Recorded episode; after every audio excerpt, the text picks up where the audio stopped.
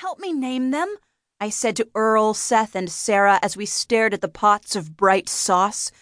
A haze of heat shimmered over them, and the smell of garlic and onion filled the kitchen. Earl was suspicious. No surprise, Earl is always suspicious. He essentially came with the place when I inherited it from my uncle last April. Earl's in his early 70s, and he lives in a cabin on the edge of the property, and he recently bought a half ownership. Not long after I moved to Woefield, I learned that Earl is a cult figure in the roots music world. His brother is Merle Clementi. They were the High Lonesome Boys, a foundational bluegrass band until Earl decamped for reasons unknown. Earl's creativity with the banjo does not translate into adventurousness when it comes to food or drink.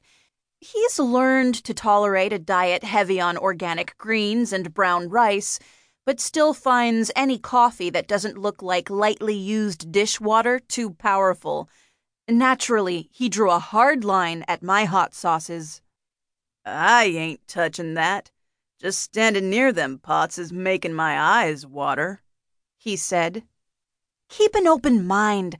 Hot food has positive effects on the mood. Besides, capsaicin is odorless. Earl made a face. His general appearance is that of someone who has spent a lifetime breaking rocks in a quarry for low pay. This is in spite of the fact that he's spent most of the last 30 years in a recliner watching TV. He has longish white hair on the sides of his head and is bald on top. He wears his work pants pulled up high, courtesy of a pair of wide suspenders. Earl's customary expression is that of a man who would automatically say no to any question you cared to ask. But his eyes, which are small but clear and brown, are, in unguarded moments, even a little twinkly. Though I would never tell him that because he'd probably start wearing sunglasses. I just got over my heartburn from our trip to Ron's pizza parlor, he said. Serves you right. You and Seth knew I'd made Swiss chard and white bean casserole. Exactly, said Seth. Seth is 21 and has been living with me since he was kicked out of his mother's house across the street from the farm. He came to the door looking for room and board in exchange for work. He was in terrible shape.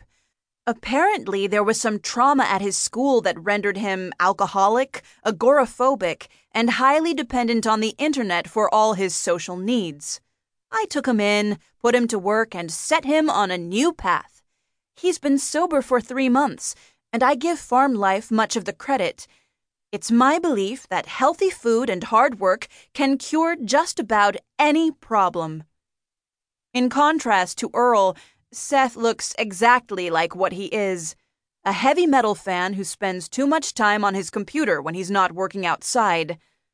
Over the summer, his pasty white skin had begun to show signs of healthy circulation, if not an actual tan. But his natural pallor returned with the change in the weather he trimmed his long black hair so that now it just brushes his shoulders. Seth almost always wears either an Iron Maiden or a Judas Priest ball cap. The first time I saw him without either one, I was startled to realize that his hair is lovely and thick. The persistence of the cap made me think he was hiding early baldness. He's lost his junk food gut, and his hunched posture has straightened somewhat. Seth is even a bit good looking, in his way. Seth may appear somewhat less scurvy afflicted than he did when he arrived, but he's still devoted to processed foods.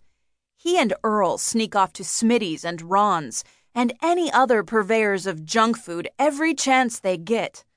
Worse, they bring Sara with them.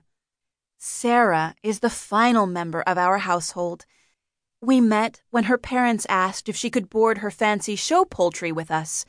Soon after the chickens moved here, her parents' marriage disintegrated under the crushing weight of their mutual loathing, and Sara joined her birds. She's a serious and competent child who spends her time reading educational books and drawing up plans for practical things and tending her flock.